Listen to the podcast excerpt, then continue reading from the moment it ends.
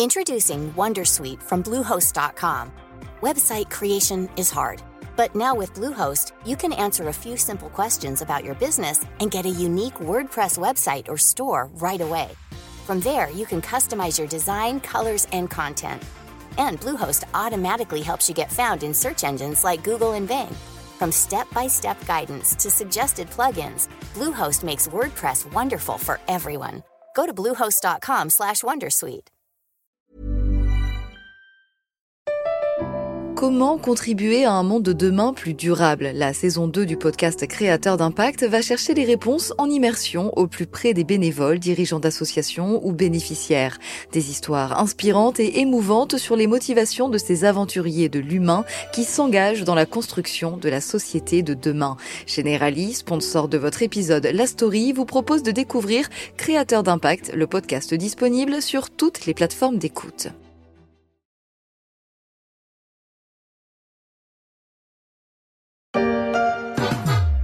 Прийшли окупанти до нас в Україну, форма новенька, воєнні машини та трохи поплавився їх інвентар.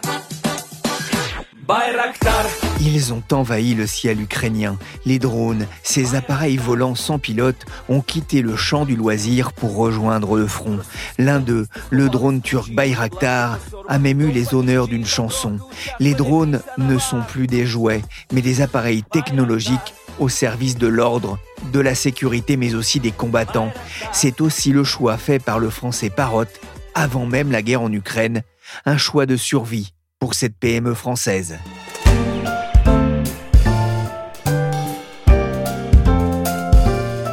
Je suis Pierrick Fay, vous écoutez La Story, le podcast d'actualité de la rédaction des Échos. Vous pouvez nous retrouver sur toutes les plateformes de téléchargement et de streaming. La Story que vous pouvez aussi écouter tous les soirs à partir de 17h sur leséchos.fr. Eugène Korginov nous emmène près de Bakhmut pour voir ses hommes. Des pilotes de drones en charge de repérer et faire reculer les Russes. Il faut rouler vite pour ne pas se faire repérer. En 1940, les murs avaient des oreilles. En 2023 en Ukraine, les oreilles, mais surtout les yeux sont partout. Les yeux des drones et de leurs opérateurs. Les drones ont gagné la bataille du ciel et constituent un outil essentiel pour le renseignement, mais aussi pour la destruction des objectifs ennemis. Une arme utilisée aussi bien par les Russes que par les Ukrainiens. Alors que Moscou compte sur les drones iraniens, Kiev bénéficie du soutien actif des Américains mais aussi des Français, dont le groupe Parrot. On va en reparler dans quelques minutes. Mais avant, je suis allé voir Anne Bauer, spécialiste défense aux échos, pour parler de ce conflit où les drones jouent un rôle important sur le champ de bataille, et je lui ai demandé si c'était la première guerre des drones c'est pas la première guerre des drones. Les drones sont utilisés dans les conflits euh, depuis l'Afghanistan. Les États-Unis les ont développés euh, par paquets depuis plusieurs décennies. Mais d'une certaine manière, c'est aussi la première guerre des drones, on va dire des drones bon marché. Des drones qui sont détournés, des drones de loisirs qu'on bricole et qu'on envoie à des fins militaires. Alors, les, Ukrainiens ne sont pas les premiers. Hein. L'État islamique a été le premier, quelque part, à transformer les drones de loisirs en, engins de mort, quoi. Puisque ça, c'était en Syrie. Et ça, ça a été une première surprise stratégique. Et puis, depuis, ça n'a cessé de se développer.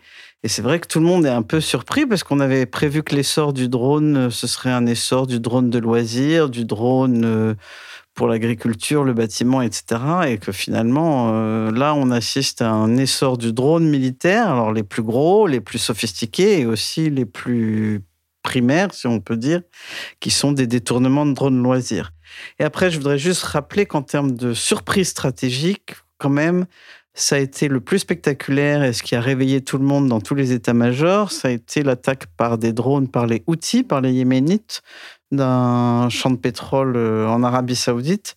Je ne sais pas si vous vous souvenez, ça c'était. Alors j'ai recherché, c'était en 2019, donc déjà, ça fait déjà quelques années. Et en une nuit, euh, des drones envoyés par des rebelles yéménites euh, pas très fortunés ont mis à terre la moitié de la production d'Aramco. Donc ça, ça a été le premier grand choc sur l'arrivée des drones dans les conflits. Et puis, on pourrait dire que la première guerre des drones, quelque part, c'est plutôt celle du Haut-Karabakh, juste avant euh, le conflit en Ukraine, hein, qui a eu lieu en hiver 2020, où là, on a vraiment assisté à la massification des drones euh, à un but euh, de combat, quoi, par l'Azerbaïdjan. Et c'est là qu'on a d'ailleurs euh, eu les premiers succès, les premiers exploits du drone depuis qu'il a fait parler de lui, le drone turc, ah, je ne sais pas le prononcer. Le Bayraktar. Le Bayraktar TB2. Voilà. Ce qui est certain, si vous voulez, c'est que le drone, c'est le missile du pauvre. Et c'est là que bah, ça a changé tous les plans euh, dans les états-majors parce que le drone, c'est moins cher qu'un avion de chasse. Mais ça porte quand même une capacité de frappe qui est sophistiquée.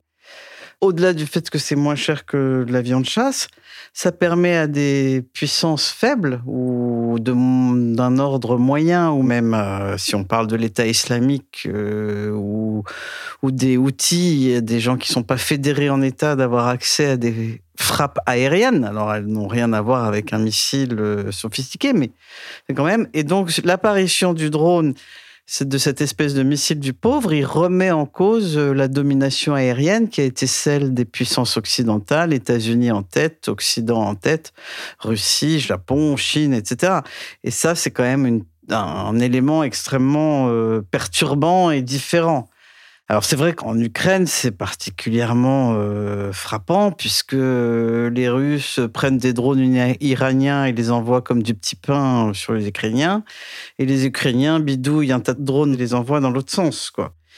Donc en fait, on peut dire que tout ça, ça complique la guerre, et en plus ce drone qui donne accès au ciel à des acteurs qui n'ont pas de grosses armées ni d'entreprises sophistiquées comme Raytheon euh, United Technologies ou Thales en France, ils peuvent faire du drone, ça leur donne des moyens et ça leur donne des moyens de renseignement aussi et de frappe.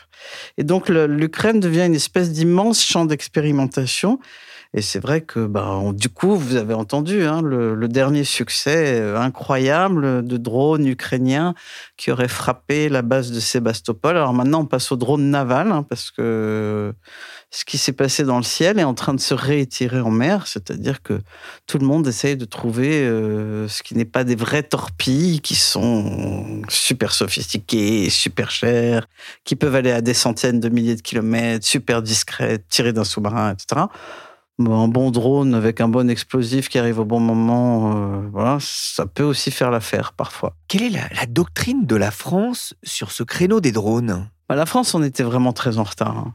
Alors, l'histoire n'est pas finie, comme je vous dis, puisqu'on est en pleine euh, guerre technologique. Mais la France, on a fait comme toujours, trop tard, trop cher, trop gros. Bon, il y a eu une résistance de l'armée de l'air. Hein. Des pilotes n'ont pas envie euh, que des avions non pilotés remplacent euh, leur métier. Bon, mais ça, c'est classique. C'est une résistance euh, normale. Et il y a aussi, on l'oublie trop vite, qu'on discutait il n'y a pas très longtemps encore de l'armement des drones. Il faut se rappeler que François Hollande a refusé que les drones français soient armés. Et quand on parle de Scholz en Allemagne, ça a été un crève-cœur pour lui qu'il a dû passer dans l'accord de coalition, mais l'Allemagne ne voulait pas armer ses drones non plus. Donc on a eu un débat éthique qui nous a aussi beaucoup aveuglés. Pendant ce temps-là, les Américains et les Israéliens sont les champions des drones. Hein, ils ont développé ça à une grande vitesse. Et maintenant, ben, on essaye de se rattraper. Hein. Alors on est on se rattrape, les entreprises euh, font des choses. La loi de programmation militaire prévoit une enveloppe en augmentation de 100%, de 5 milliards sur les drones. Et on est en train d'essayer de lancer une filière française de munitions téléopérées.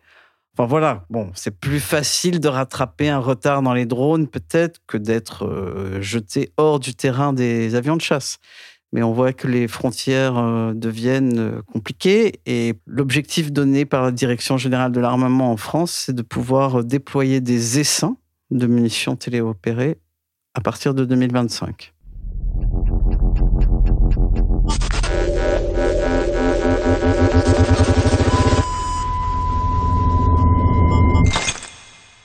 Des essaims de drones tueurs, ça me fait penser à un épisode de Black Mirror dans la saison 3. On les appelle aussi les munitions rôdeuses, capables de repérer et d'attaquer par elles-mêmes des cibles. On peut le dire, ça fait froid dans le dos.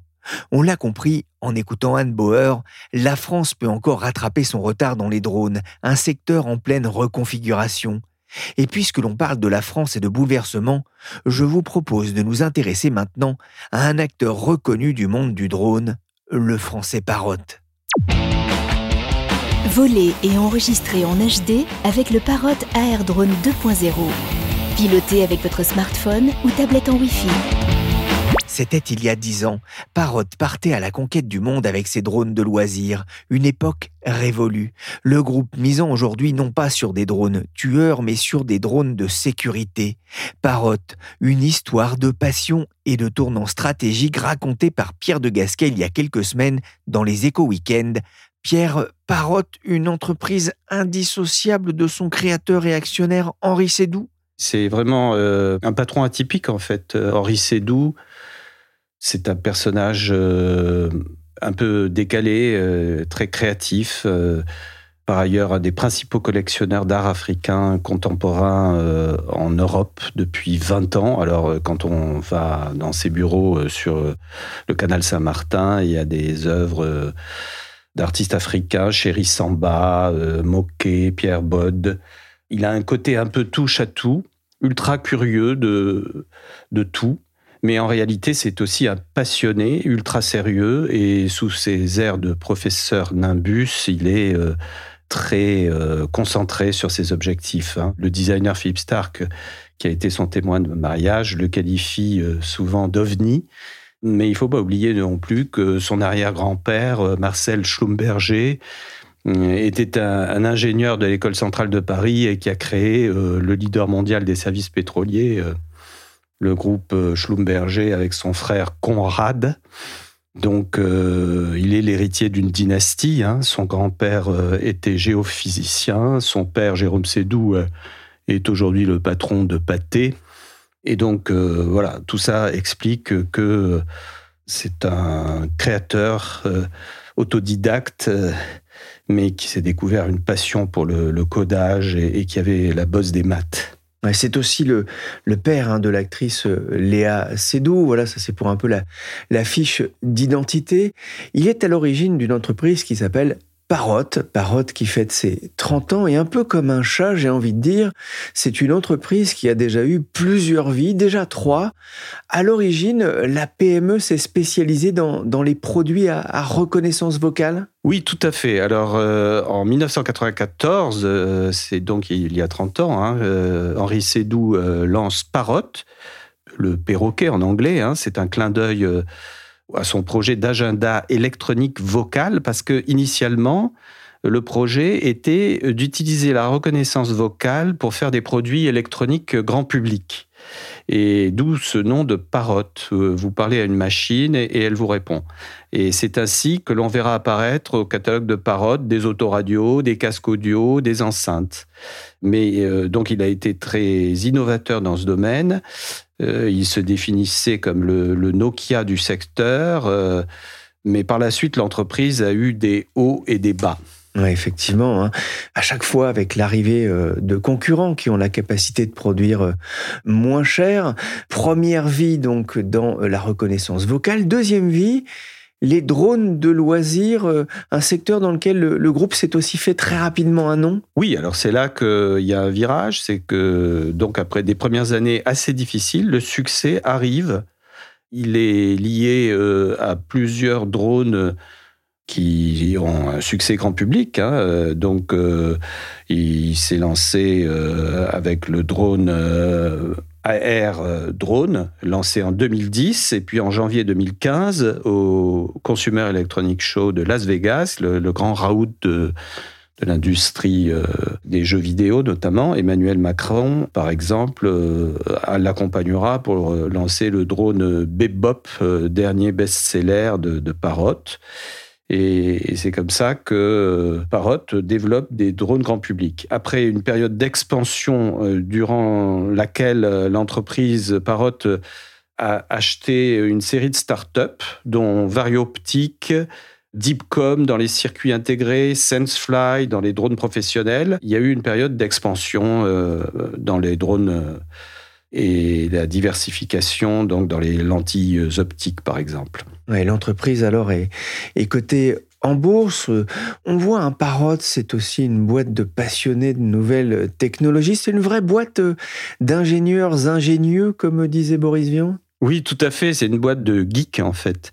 Donc euh, Henri Sédou, euh, on l'a dit, est un autodidacte. Il a juste un, bac scientifique, mais il entre euh, d'abord dans la vie active à 18 ans, très jeune, comme journaliste, stagiaire au magazine Actuel. Il reste journaliste pendant deux ans environ, et puis à l'occasion d'un reportage, il va rencontrer Roland Moreno, l'inventeur de la carte à puce et c'est lui qui lui a donné le goût de la programmation informatique. Donc aujourd'hui, euh, euh, c'est quelqu'un qui bidouille euh, des lignes de code, des bêta-tests avec des ingénieurs qu'il recrute, qui sont plutôt jeunes. il suffit d'aller au siège de la société pour s'en rendre compte. Vidéo de présentation de l'Airdrone 2.0 GPS édition en 2014 avec une ambiance musicale qui n'aurait pas déplu à l'armée de l'air, car Parrot est en pleine bataille face à la concurrence notamment chinoise qui devient critique sur ce marché du drone de loisirs. L'heure est grave, l'action s'effondre entre 2015 et 2018, passant de 37 euros à un peu plus de 3 euros.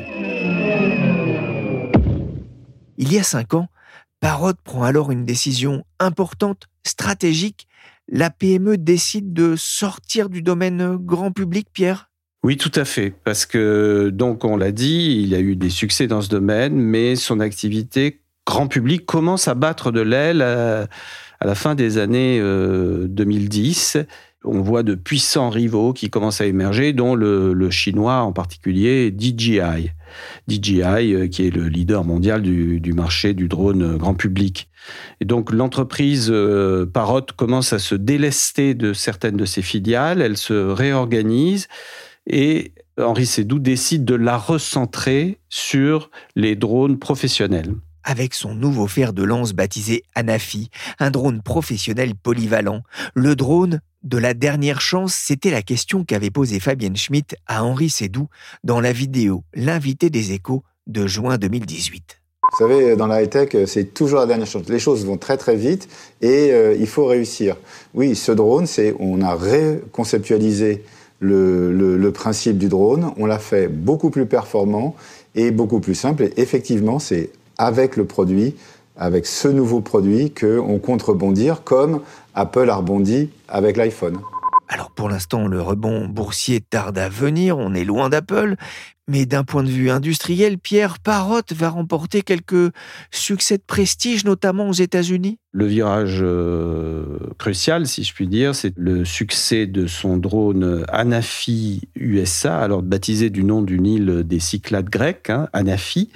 Et donc le département américain de la défense euh, adopte ce drone euh, de reconnaissance et, euh, dans la foulée, les forces armées françaises, espagnoles et britanniques vont acheter aussi ce produit qui est, il faut le préciser, fabriqué sur le sol américain.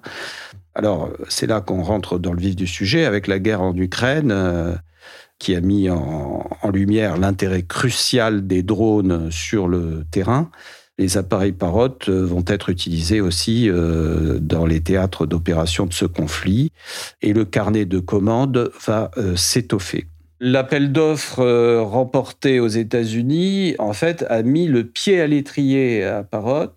Et donc, même si au départ, les drones militaires, c'était pas du tout leur projet, c'est l'armée américaine qui est venue voir Parrot en disant ben, Votre drone grand public, il suffirait qu'il vole un peu plus longtemps, qu'il résiste à la pluie, qu'il ait des caméras qui voient la nuit et euh, il nous intéresserait énormément. Donc ils ont passé un contrat avec Parrot pour développer cet équipement et pour répondre aux lourdes exigences réglementaires du secteur, Parrot a, œuvré donc à la sécurité de ces deux drones, l'Anafi USA et l'Anafi AI qui euh, sont devenus des concurrents donc euh, des produits du chinois DJI, euh, qui était entre-temps devenu le numéro un du segment grand public. Donc, En fait, euh, Parrot va miser sur euh, une faille, c'est que les drones de DJI posent quand même un énorme problème de sécurité.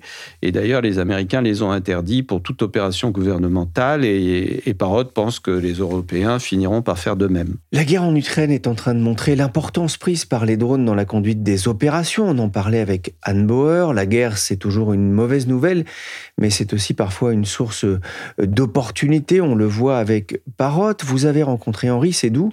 Il s'est souvent rendu en, Ukraine? Alors, il s'y est rendu euh, à plusieurs reprises, euh, en passant par la Pologne, hein, comme tout le monde, j'allais dire, euh, en prenant le train.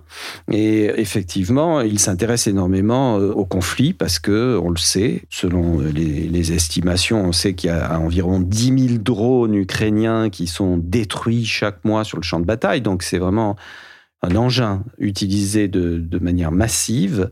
Euh, les attaques de drones euh, ukrainiens sur le sol russe s'intensifient d'ailleurs depuis le début de l'été. Donc la guerre en Ukraine, en fait, a été le premier conflit où les drones sont autant utilisés quelle que soit leur catégorie, les nanodrones, les mini-drones, les drones tactiques ou les drones kamikazes. Et euh, en réalité, Parrot est sur un créneau très spécifique, c'est le drone de reconnaissance. Hein, euh, sur ce point, Henri Sédou est très clair, il ne veut pas fabriquer des armes, mais euh, des drones de reconnaissance très sophistiqués qui sont extrêmement utiles dans un conflit. Il faut comprendre que les besoins de l'armée ukrainienne sont extrêmement diversifiés. Donc, euh, Henri Sédou a clairement euh, affiché, enfin, c'est dans ça ressort de la conversation qu'on a eue, euh, sa volonté d'aider le camp occidental. Hein. Il, il n'y a pas que des objectifs purement commerciaux mais il veut aussi évaluer les, besoins en drones de reconnaissance. Donc pour lui, le champ de bataille est aussi un champ d'exploration, un champ d'expérimentation, si on peut dire. Donc, euh, par exemple, on sait qu'il y a eu euh, plusieurs euh, frappes d'avions sans pilote en 2023 sur le sol russe ou dans les territoires contrôlés par la Russie en Ukraine, principalement en Crimée. Mais lui, il n'est pas, encore une fois, sur le drone kamikaze. Hein, c'est pas son domaine. En 2018, on le disait, Parrot a failli mourir. La faillite était proche. Cette troisième vie dans les drones de surveillance signe aussi le retour à, meilleure fortune de, l'entreprise? Oui, absolument. Le, fabricant, euh, donc Parrot, euh, qui avait lancé une restructuration euh, après avoir failli disparaître en 2018, a euh, vu son chiffre d'affaires repartir à la hausse grâce à ce repositionnement dans le drone professionnel. Autant ils avaient été un peu pris en défaut par l'effondrement du marché des drones de loisirs et par la vigueur de la concurrence chinoise. Depuis deux ans, il y a une progression de 30% du chiffre d'affaires. Donc, il y a un sursaut. Cela dit, les, micro-drones français de surveillance comme euh, Parrot euh, ou Drone Volt, qui est un concurrent, euh, ont encore un parcours boursier assez chahuté. Hein. Et pour la même raison, d'ailleurs, il semble qu'il y ait des interrogations sur le moyen et le long terme. Ah, au premier semestre, hein, les ventes ont progressé légèrement, mais le groupe est toujours en perte. Il a mis en place un plan pour économiser 13 millions d'euros en année pleine. Il dispose encore hein, d'une trésorerie de près de 45 millions d'euros. Mais on le voit, hein, le groupe est convalescent et la concurrence reste forte aussi sur ce créneau des drones de sécurité avec le leader DJI aussi très présent sur ce marché. Mais DJI chinois, Parrot français, il a d'ailleurs choisi de produire en Europe en quittant la Chine il y a dix ans. C'est un atout dans un contexte de tension croissante entre euh, la Chine et l'Occident? DJI, donc le chinois, représente 70 euh, à 80% du marché mondial du drone civil, qui est évalué à 30 milliards de dollars. Mais il y a un mais, c'est que ce groupe chinois est soupçonné par les autorités américaines euh, d'amasser des données pour le compte du gouvernement chinois. Donc c'est un peu le syndrome YY euh, qui a été blacklisté par les États-Unis et, ça crée forcément une opportunité pour les Européens et pour Parrot. Donc euh, Parrot a réussi à vendre son système Anafi à une vingtaine de clients militaires euh, grâce à ce contrat américain. Finlande, Canada, Suède, Corée, Japon, Australie, tous ceux qui en pratique ne prennent pas les drones chinois. Et euh, sachant que ces derniers, ces drones chinois, sont interdits aux armées des pays de l'OTAN pour des raisons de sécurité. Donc euh, Parrot y voit euh, forcément une opportunité. Cela dit, euh, il y a un certain retard européen, car il y a une grande différence structurelle entre les donneurs d'ordre américains et les Européens. Les Américains ont l'habitude, euh, en clair, de faire travailler les start-up et de leur acheter des produits, alors que c'est beaucoup moins dans les mœurs euh, européennes. Mais les drones de Parrot n'ont pas seulement des applications militaires. Quels sont les autres secteurs friands de ces appareils sans pilote Alors tout à fait, c'est vraiment la stratégie d'Henri Sédou, c'est que ces drones euh, sont utilisés par ailleurs par tout un tas de secteurs. Alors c'est encore embryonnaire selon les secteurs, mais par exemple les photographes professionnels, les pompiers, les gérants de parcs d'éoliennes, les tours de contrôle télécom, tout ça, ce sont des secteurs qui sont euh, très friands de drones. Il peut y avoir euh, des applications dans l'agriculture. Les agriculteurs euh, sont aussi des utilisateurs potentiels massifs, puisque les drones représentent pour eux bien plus qu'un gadget. Ça peut s'appliquer à la surveillance des troupeaux, à l'épandage des pesticides ou des autres produits. Donc le marché potentiel est considérable. Après, il faut effectivement qu'il y ait une phase d'adaptation. Le défi pour Parrot, c'est d'aller très loin dans l'autonomie. En fait, euh, l'autonomie du drone, quand une entreprise veut inspecter des kilomètres de lignes à haute tension, il faut qu'elle puisse avoir recours à un robot volant qui sache euh, suivre et photographier sans pilote. Donc c'est un peu le défi que s'est fixé euh, Parrot. Merci Pierre de Gasquet et Anne Bauer de la rédaction des Échos.